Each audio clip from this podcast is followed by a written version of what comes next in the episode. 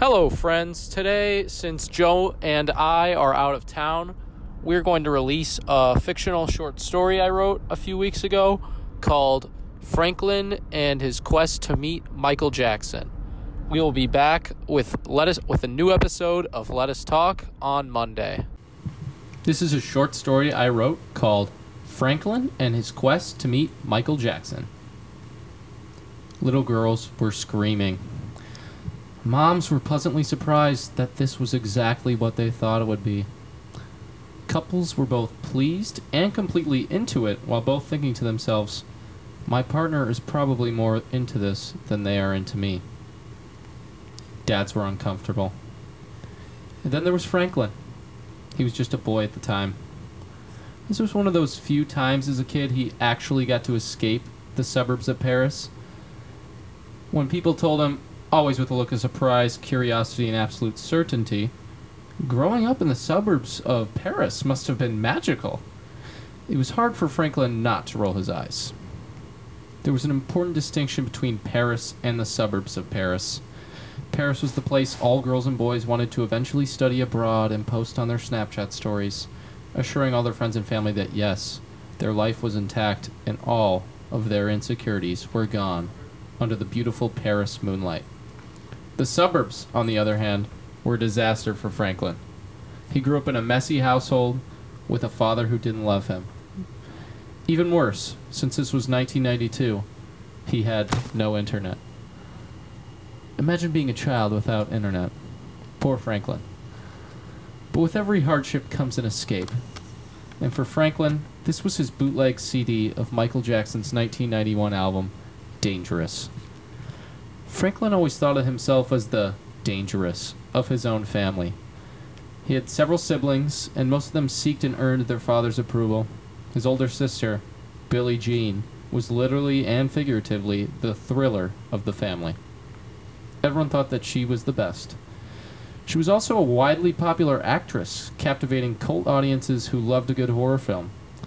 Her best role was certainly Ellie in 1986's hit film Why You Should Never Turn That Light Off. Everyone loved Billie Jean, both the song and Franklin's sister. She could do no wrong. This ruined Franklin's love for Michael Jackson's hit album, Thriller. No longer could he stand up on his bed and pretend to play the absurd guitar solo in Beat It. Even worse, whenever he saw a girl at school that he liked, he couldn't stop thinking of the funky jam PYT. He always thought it was impossible to make a song this groovy and wondered if he would ever be able to create something this spectacular in his entire life. Everyone in the world also thought this when they heard PYT, especially at the concert. Except Billie Jean. And for reasons that aren't extended metaphors, Franklin's siblings Annie and Brooklyn also reminded Franklin of Michael Jackson's first and third solo albums, Off the Wall and Bad, which were both more popular than Dangerous. They were just simply better in the eyes of everyone else. But Franklin loved Dangerous. Though most people liked Dangerous, nobody really loved it. Sure, every white family in America in the summer of 1992 once sang along to Black and White together, Black or White together, pretending with every hee hee imitation they were slowly wiping away racism for good. Franklin, too, envisioned himself dancing with Michael Jackson as all the world, black and white, came together to hold hands and forget centuries of slavery. What a song. However, this song wasn't the crux of the album Franklin had fallen in love with. It was the infectious yet heartbreaking Remember the Time. Franklin had a fantasy of running into Michael Jackson on the streets of Paris and singing the chorus of the song Do you remember the time when we found love? Do you remember the time when we first met? Franklin, only 11 years old, was too dumb to realize this probably happened to MJ all the time and it wasn't an original idea. But back to the concert. Somehow, Franklin was there. He was in attendance to see his idol, Michael Jackson. It was September 13th, 1992. He had hitchhiked into downtown Paris and waltzed into the Hippodrome de Vincennes with his ticket he spent his entire piggy bank on. Franklin had seen the music videos on MTV, he practiced the moonwalk in front of his mirror, but most importantly, all he wanted to do was fulfill his fantasy of singing Remember the Time to a completely surprised, yet down to earth, Michael Jackson. Like a middle school girl attending her first Justin Bieber concert, he was sure his fantasy was going to be fulfilled on that exciting night in September. When Michael Jackson shot out of the ground in his golden black shimmering suit, Franklin was awestruck. What a time to be alive, he thought. Franklin was happy the concert started off with one of his favorite MJ jams, a song called Jam. At one point, Franklin high fived a mom who was just as into the performance as he was. It was a special moment. But Franklin started to wonder when he was going to play his favorite song, Remember the Time. MJ played an emotional wannabe starting something where during the famous If you can't feed your baby, then don't have a baby part, Franklin made eye contact with a single dad in his section and gave him a high five. He locked hands with an elderly woman during Human Nature and said to her after the song, Tell them that it's human nature. He knew this made zero sense, but the elderly woman loved it because when you're a child, literally everything you say to the elderly is golden. During the Jackson 5 medley of I Want You Back, ABC, I'll Be There, Franklin realized Michael Jackson played these songs when he was Franklin's age. This was one of the first times in Franklin's life he realized he would never be as successful as someone else his own age. And then Michael Jackson played Billie Jean, the big one. Once again, Michael Jackson descended from the top of the arena on an invisible wire and then emerged from a cloud of smoke in an all black outfit. Fire shot from the ground, and his extremely satisfying choreographed dance team mirrored his moonwalk. The entire arena went fucking crazy. And when the bass line kicked in, every uncomfortable dad in the arena was finally comfortable. Every girl had lost their voice by now, but they too danced. The moms had been dancing the entire time, but they loved it all the more. It was taking all of Franklin's energy not to dance. He pictured his sister, also named Billie Jean, smiling at him and telling him, I'm better than you. But he gave in and somehow actually moonwalked for the first, but last, time. Billie Jean was just that magical. At the end of the show, Michael Jackson sang his cathartic hit, Man in the Mirror. Everyone had danced enough and was finally ready to pull the flashlights out of their pockets for some good old fashioned gospel rock. The lyrics were so good, everyone in the arena forgot how shitty they were as people, and for 5 minutes and 19 seconds, the world was at peace. By the time the backing choir came in, Michael Jackson had somehow somersaulted into the crowd and then stood up wearing an all white suit with a black hat. For the 18th consecutive song, he had changed outfits before standing still for a couple seconds. It still caught the crowd off guard every time. Immediately after the song ended, Michael Jackson vanished. It was the coolest thing anyone had ever seen. No one realized he actually didn't vanish because he was just that good. Everyone left the arena changed forever. In their taxis and minivans, they looked at the Eiffel Tower and wondered, maybe Michael Jackson will magically appear in a new outfit up there. Although Franklin was generally satisfied and eternally happy he saw his idol, Michael Jackson, he suddenly realized that he didn't play Remember the Time. In a way, MJ robbed Franklin of his fantasy.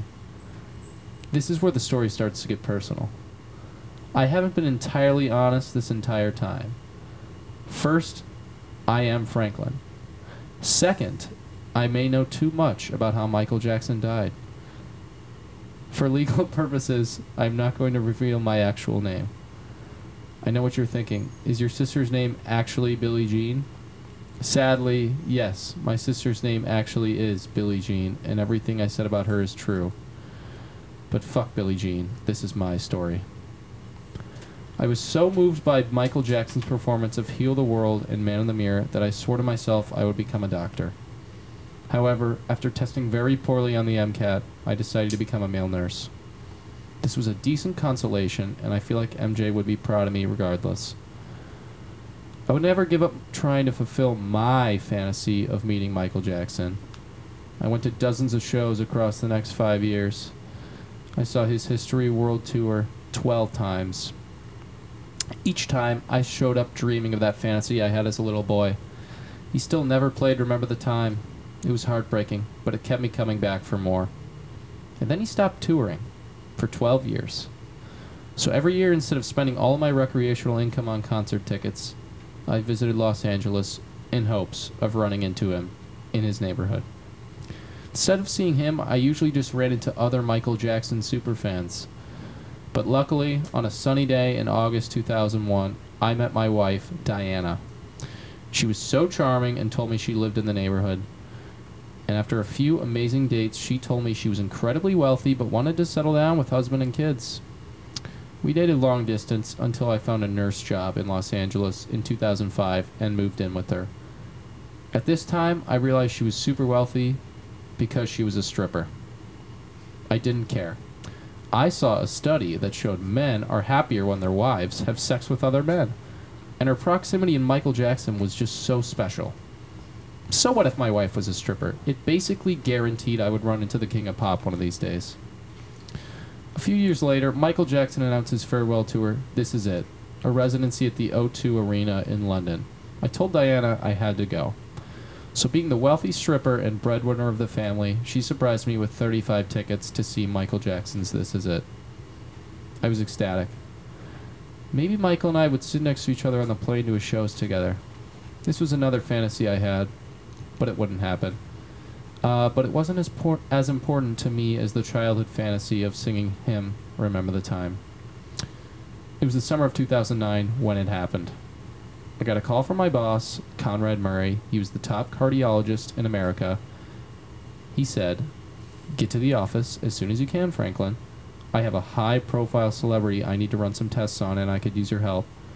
I can't tell you who it is, so please don't ask me again if I'm working with Michael Jackson. Is it Michael Jackson, Conrad? I asked with the seriousness of a doctor telling a 32 year old man his wife is dead. Look, I can't tell you who it is. Let's just say there's someone dangerous here, said Conrad, shaking his head, hanging up. He knew how big of a fan I was. I never drove fast, faster to Conrad's clinic than I did that day. I rolled down the windows of my wife's third car, a 2008 Mercedes Benz C Class, and blasted Remember the Time. Some of the Michael Jackson superfans nodded their heads in approval as I drove by. Little did they know I was I knew where he was. When I walked in the clinic, my heart was pounding more than the first time I saw Michael Jackson. Whether or not this was in a sexual way, I'll let the audience decide. And that's when I saw him. He looked slightly sick, but mostly fine. He looked a little white, and I'm not making a joke about his changing skin color. He actually looked a little white in a medical sense. It was weird to see him not performing, almost like seeing Santa filling out his tax returns or the Tooth Fairy refinancing her mortgage. But it was really sad I didn't get to meet him that day. Around 8 o'clock on June 23rd, Conrad called me in and told me I had more tests to do. I was still a little excited, so I once again drove to the clinic singing Remember the Time. Something about the office was a little different that night. Conrad and Michael Jackson were the only ones in there. Franklin, I'm going to need a big favor from you. I just gave Mr. Jackson a decent amount of medicine, but he should be fine. I need to watch him while he sleeps at his house in your neighborhood. Whatever you do, do not talk to him. He is Michael fucking Jackson. You are a 28 year old cuck who lives with a wife who bangs other men. This is what Conrad said to me, with his eye- eyebrows raised. I decided to play this off and pretend I wasn't insulted that my boss knew my wife was a stripper without me telling him. Conrad, Conrad, Conrad, when have I ever let you down? I said, laughing nervously. Conrad didn't respond to me. He just grabbed his suitcase and put in his password to exit the office, then turned around and looked right at me, with his eyebrows still raised. I got distracted by sheer awe, fascinated by how long he could do that. Naturally, this made me forget that I wasn't supposed to talk to Michael Jackson. So I drove to Michael Jackson's house again, listening to Remember the Time again. I parked across the street and unbuckled my seatbelt. I looked both ways twice before crossing the street, not to see if any traffic was coming, but to see if anyone was watching me, Franklin, walk into the Michael Jackson's house. Sadly, no one was watching. After walking past a few bodyguards who didn't laugh at my Secret Service jokes, I got into the mansion. On that night in Holmby Hills, Los Angeles, this conversation occurred. Hello, Mr. Jackson. I am Conrad's go to nurse. He told me to watch you to make sure everything was okay. Also, I am your biggest fan, I said, smiling. There was about seven seconds of silence where I th- sat there thinking how lucky I was to be in his presence. Sadly, at the time, I didn't realize Michael Jackson was asleep. So I took his lack of response personally and sat there for a few hours before driving home. It was still a special moment. I technically met Michael Jackson. Less than 16 hours later, I was once again called into Michael Jackson's mansion. This time, he was awake, but I had to stand outside of his room. I could only peek in every 30 minutes or so. It was right around noon, but I couldn't take it anymore. I had to talk to Michael Jackson. I needed to fulfill my childhood fantasy. I did the LA knock, two on top, two on bottom, and waited a half second before turning the knob and walked into his room. Surprisingly, he wasn't wearing one of those flashy suits he magically changed into at his shows. It was really weird to see him just wearing a sweatpants and a t-shirt. I couldn't stop thinking about this. It messed everything up. He looked up from his book with a confused face and asked me if I knew him. Then the moment I had waited a lifetime for happened. I took a deep breath and all 13 of the Michael Jackson shows I saw flashed before my eyes. In other words, my life flashed before my eyes. All the times I got back from work only to see Diana having sex with another man. All the times Billie Jean made me look terrible because of how good she was. The one time my dad called me dick sucker in front of my teacher at a parent teacher conference. I looked up from my own two feet and then looked into his dark brown eyes, right above his peaceful smile. Hey, Michael. Do you remember the time when we fell in love? Do you remember the time when we first met? I allowed a three second pause for comedic purposes, then cracked a smile, which was a smile begging for approval. If we were in front of the Big Bang Theory studio crowd, they would have lost it. He looked at his own two feet, then back into my green eyes. He said, That was the worst joke I've ever heard. And that's how I killed Michael Jackson.